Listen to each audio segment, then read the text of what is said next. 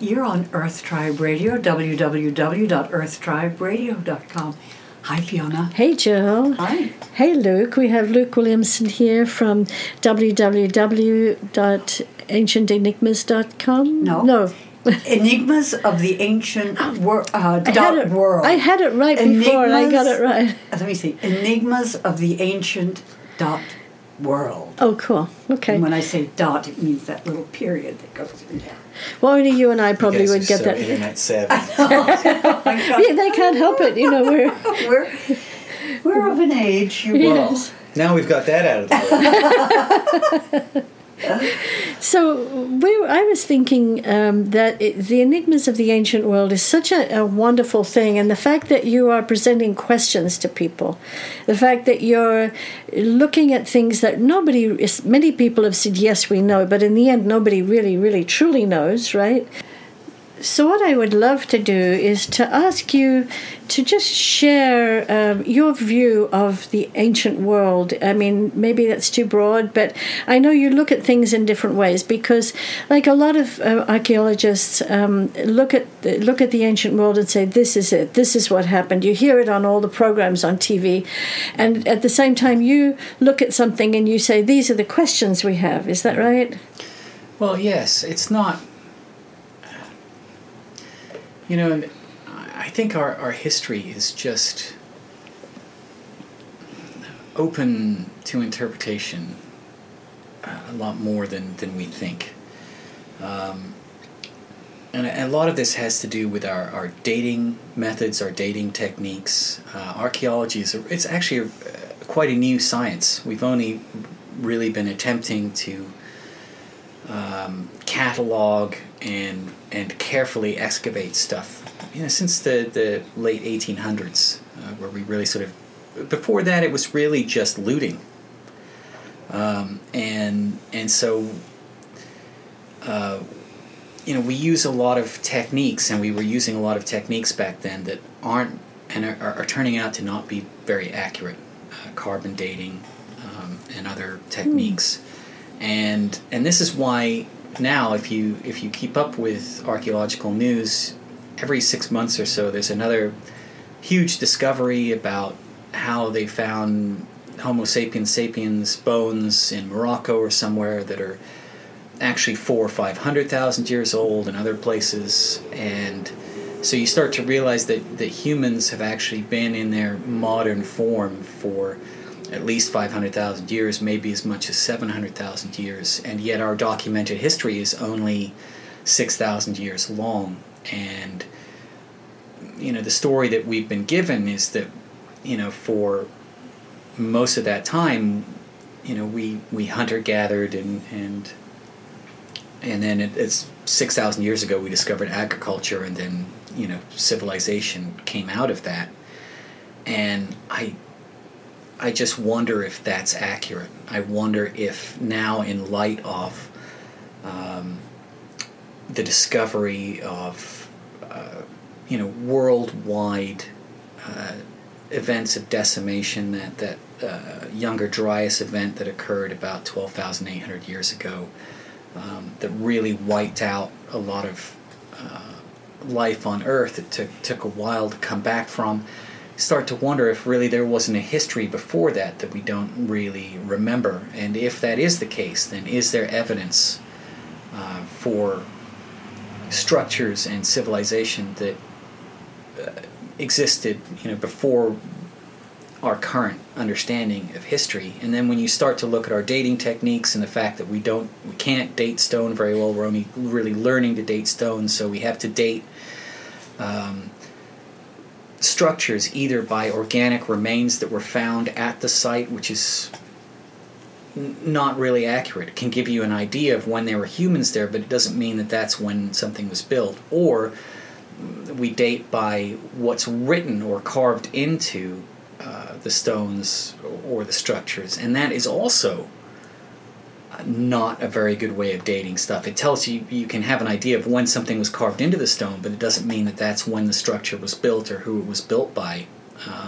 So we have all of those things that I think we need to be open to the fact that, you know, our we don't really know for sure what was going on. And the fact that there's so many problems with a lot of these ancient structures, whether they're in India or Egypt or Peru or Bolivia, where we don't understand either the method of construction or the method of stoneworking or the logistics or how they were able to do things without the wheel or levers or capstans or pulleys, or without metal tools that were hard enough to actually shape the stone that they used, or why all the earliest stuff is the best and the largest. There's so many of those problems that they just sort of, after a while, it's this incredible pile of problems that are just sort of ignored or pushed away or discredited. And I think we owe it to ourselves now, especially, that we're starting to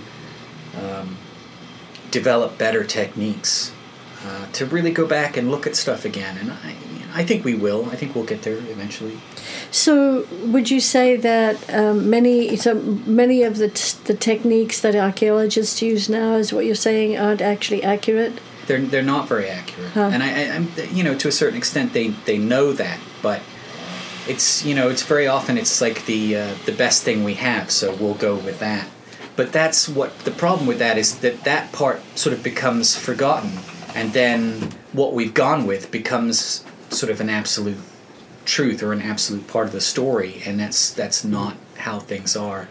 And in Egypt, you have to understand, I understand that it's very difficult to get an accurate picture thousands and thousands and thousands of years later, especially when you're, working on sites that have been quarried for thousands of years already, and you're, and we don't have an actual history that's come down from that culture that accurately refers to those times.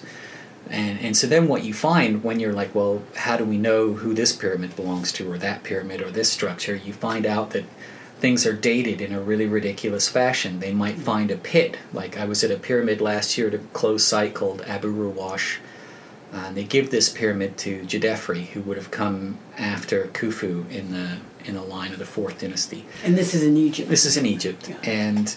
And the way, so I'm like, well, how do they give this pyramid to Djedefre? Most people haven't even heard of this pyramid. It would have been the second, actually, of the Great Pyramids. It's been almost entirely quarried away. And it turns out that there was a pit discovered there, which they say is a boat pit, but there was no boat found in it. Instead, there were about 120 statues, which, were apparently of Djedefre, and one statue of Menkaure. So they said, okay, well, this must be Djedefre's pyramid because here are these statues, and Menkaure must have done a repair on the pyramid, and that's why his statue is here. And that's what's gone into the history books, that that's Djedefre's pyramid and that Menkaure did a repair on it. Now, that pyramid would only have been built, for 30 or 40 years when Menkaure came along, so why he would need to be doing repairs immediately is, a question as well. But that's how their stories come to be, and that's how they come to be shaped. It's the same thing with the Great Pyramid and the Second Pyramid. There's very, very, very tenuous evidence. It's almost always circumstantial and really tenuous, and yet, to pardon an unintentional pun, it's set in stone, and that's what everybody tends to believe. The pyramids were tombs, and this is not the case. We don't see really any evidence of this. We see evidence of repurposing, but. So I think it's time with a lot of these ancient cultures that we just sort of take a step back and go, okay, we had some ideas. We're not sure if they're right. Maybe they're wrong. Let's look again. But people are very entrenched in their views, especially in academia, and it's a struggle. It's a real struggle. Do you know what interests me, too, with this carbon dating? We were talking not so long ago, and I can't remember which one, but I think it's 14, number Carbon-14, yeah. Carbon-14. And now that when they find, because they've been finding new places now, and if you want to do the Carbon-14 dating, the age of it, you can't do it. Anything that was found after the 1940s, and that's because of the nuclear testing has changed everything. So you can't do the... Well, carbon dating, it relies on the, sort of over time, the amount of carbon being entirely consistent, and what they've started to discover is that's actually not how it works. So we can't go back in a linear fashion. No. and and judge correctly or accurately. So it's not an efficient way of dating history? It's not an efficient way. They've got some... They're developing a new way, especially for stone, where they can see how long stone has been exposed to the sun. Mm. So, you know, there's things like that that are helping and other methods, and we'll get there. But, you know, we have to always remember that archaeology is in its infancy, and marine archaeology, a lot of very important stuff is underwater. But we don't have the technology, really. You know, we're still down there with guys with scuba tanks holding, hoses, sucking sand up. And marine archaeology really tends to focus on ships because there's going to be a cargo and they can turn it into maybe a documentary. They can make some money off it, maybe what they find. And it's sort of easy. It's a contained site. It's a very small site. It's one boat, maybe, two boats. But we know of at least 250... cities that are underwater just in the Mediterranean alone. Mm. There's stuff off the coast of India. There's a 5-mile-long city that they think might be Dwarka that's been underwater for at least 9,000 years. Wow. And nobody's really looking at any of this stuff. There's at least 4 or 5 just really incredibly solid pieces of evidence to suggest that our civilization has been along, documented and around a lot longer than we believe. This is what we're just slow in getting there. This is what is exciting to me because it's sort of everything now with the genomes and the DNA testing opens up a whole new world. So it allows perhaps those in academia that are so rigid about this is how it was and this is how it is and my whole thesis depends on that, so this is what I'm going to believe in. But all of this is new information coming out, like the one that I was studying the other day, which is the hapla-D, mm-hmm. which shows that there were humans in North America that didn't come from anywhere else but North America. They didn't come through the Bering Straits. Mm. They didn't come up through South and Central Mesoamerica. They didn't come from Europe. They were here. Mm. But no one knows where they are. Well, all of this is being discussed. The Americas, it's a problem, and it's a problem for our Orthodox picture, an Orthodox timeline. And if we've really have been hamstrung here by this real attachment to the Clovis first theory, mm-hmm. which claims that the Clovis were the first people here and they came over the Bering Land Strait at some point in the past. But the Clovis around 14,000 years ago were definitely the first humans here. And that's what we've been teaching and believing for a long time. And several academics had their careers ruined when they found bone remnants in caves that had human tool marks on the bones, and they're like, this is 30,000 years old. And their careers were ruined. Hmm. And then there was a study done about 15 years ago now at University of Savannah, where they found organic human remains along the Savannah River there that are 50,000 years old, easily 50,000 years old. You've got, mounds, burials, cities, Cahokia, all these places that show that there was a really flourishing civilization here. And then, once you get down into Central America and we start finding all these really ancient pyramids and structures, we tend to think just that Teotihuacán, these big pyramids, the Pyramid of the Sun, the Moon, etc., down there were built by the Aztecs or by the Inca or somebody. But the reality is, if you actually go and try to find out who built this, nobody knows. Probably the Olmecs back. Do you think? Maybe. Yeah. I mean, we don't know anything about the Olmecs. No. We don't even know what they called themselves. That's our name for them. Mm-hmm. So there's all this stuff that pushes back so far. Into antiquity, and I think we just need to continue to be open-minded about it. And so your tours, when you do them, whether they're Greece or Egypt, or can you just explain why you do the tours? Sure. I'm not really doing tours, right? A tour guide or a tour company or anything like that. I've been trying to make this documentary, and I really wanted to go to Peru and Bolivia. I had some other friends who were very interested in that too, so we set up a tour of Bolivia and Peru in 2015, and there were 10 of us on that tour, and I hired a couple guides, and we took care of the... But I didn't make any money from it. It was just everything was done for cost, and that's pretty much what I tried to do with this tour in November with Egypt.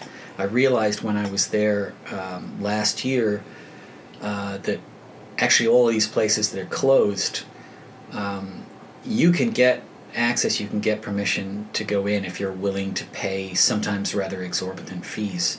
And the only way to really afford that was to take a group of people, and we could split that. So again, this November trip is not a money-making... probably I was going to get free airline tickets for setting it up, and I had to put that money back into the pot because we don't quite have enough people yet to pay for all the permissions. So we're really just... the tour guys will get paid, but everybody else is, we're just... it's a group thing, and I don't have any answers. I just want to make sure we're asking the right questions, or asking all the questions that need to be asked. And every time I go, I find more questions, and I don't quite feel like I'm done. And so that's really what I'm doing. I don't know whether I will continue to do tours or not. It's such a hard time financially for people. If I had, everybody who'd sent me an email or message saying, "God, I wish I could afford to go on that tour," we'd be taking 100 people. It's just how it is right now. It's a really difficult... because you're traveling halfway around the world, so it's plane tickets and then the cost of the tour. And a lot of people can't take the time or spend the money right now. But what they can do is keep asking questions. Yes. And one of the things I think is so fascinating about what you say is that, generally speaking, science tends to go, oh, this is definite, this is the way, mm-hmm. this is the research, this is the only way. Yeah. And then they go, oops, no. And I think people... Sorry. Yeah, no, we constantly do that. Eggs are good for you. Eggs aren't good for you. Milk is good for you. Milk is not good for you. No, milk is good. No, it's not. If they can't make up their mind... rather than having questions, how do we know? So can I? So we've talked about you. I think you went after Bolivia and Peru. So you several trips you've done mm-hmm. in Egypt to make your documentary. Bolivia and Peru, you filmed mm-hmm. sites, but you've been to other places. And yep. Now, when you went to Indonesia, some of the people that you met on the Egypt tour mm-hmm. the time you first went with you to Bolivia and Peru, yep. met you. So this is how it happens. It's like you're not running a tour, but people love what you're doing. They've got questions too, so they say, "I'll meet you there." Yeah, and it's a little tribe. There's a little tribe of us. And yeah. they can also come on and find more questions on your website. Oh, yeah. And in your podcasts and in your documentary to come as well. So to just mention the countries that you filmed in, looking at the enigmas of the ancient world. I want to say, too, about the website and mm-hmm. things related to that, especially since I ended Pukajay with my last partner there and I've moved on to this project.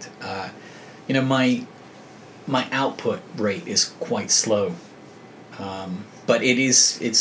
if for those people who are like, oh, I've checked and there hasn't been a video for the last 2 weeks or something, that's just how it is. But there will always be more. It's just not, not on a daily or weekly basis. Well, because you also, just so they know, you take a lot of footage. It takes a long time to edit it and come up with all the questions that you have. Yes, have you got a really long time. Have you got for me.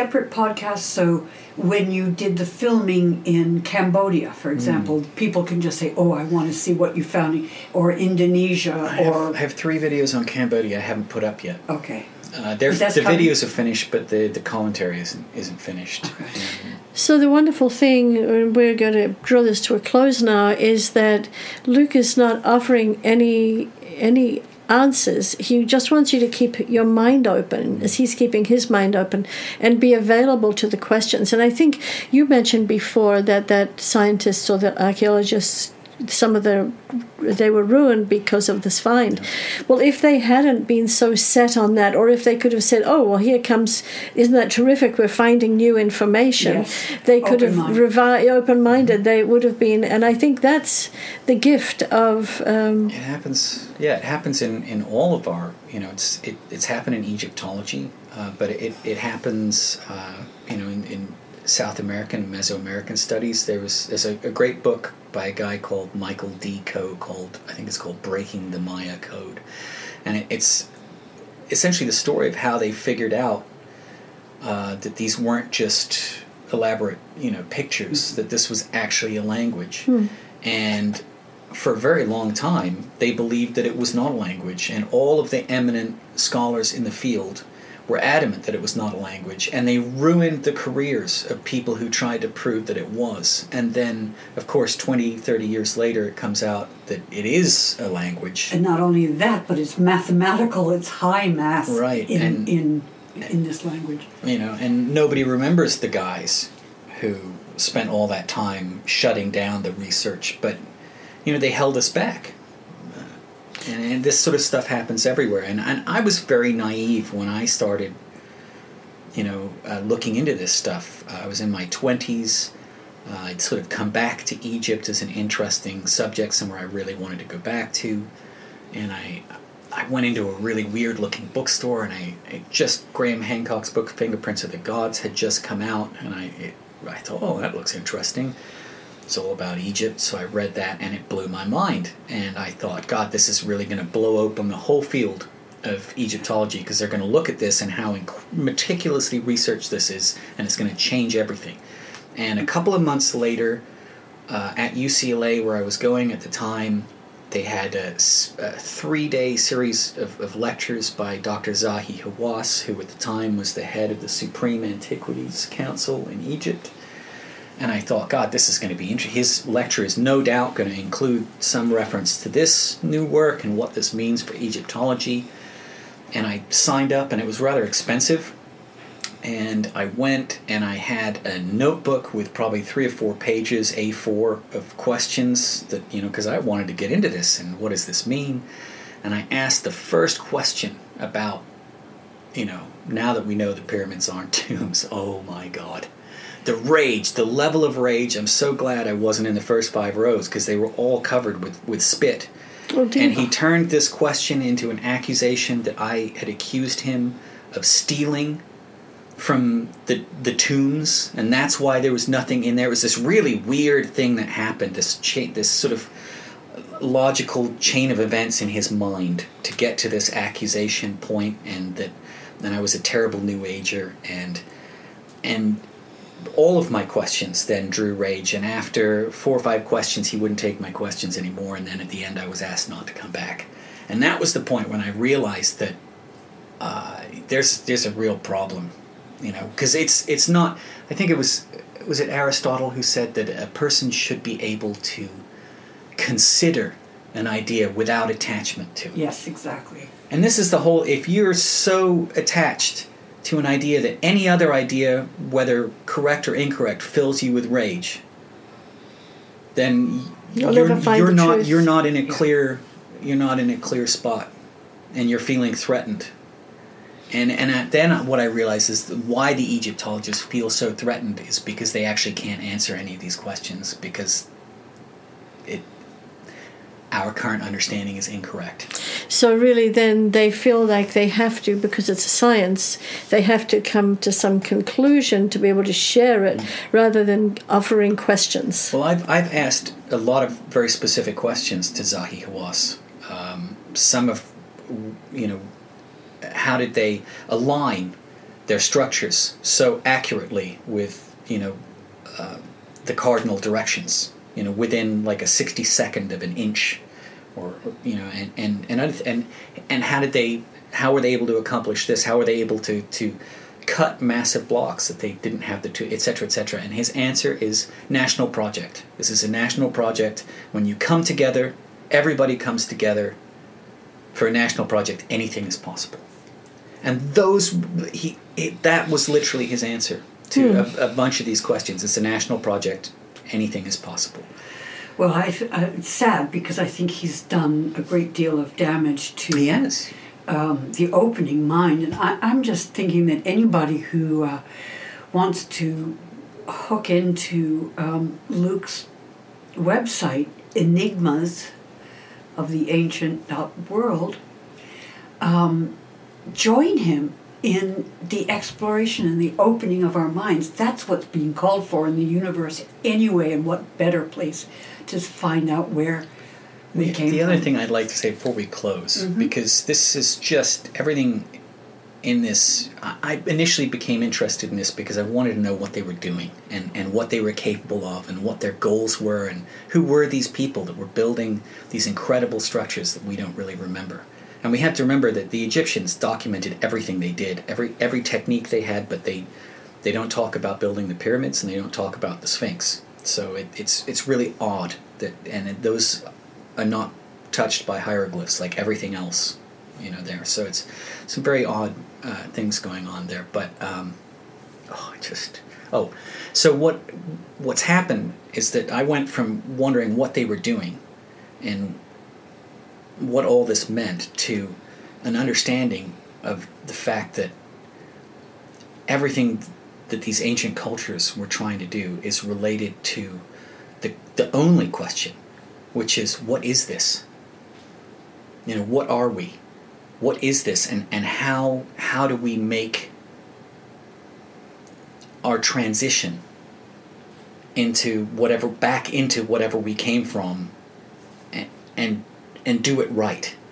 And that's what these ancient cultures seem to be obsessed with, that this is the temporary, that the next step is the important. Everything we do here, reflects and then affects how we get there and what happens once we get there. And, we've lost, in a lot of ways, we've lost all that. We don't think about death. We don't think about any of who we are here and what it means to be us and what this is. And what is our purpose here? And it seems to me so often that our entire culture is dedicated to distracting you from the fact that we die.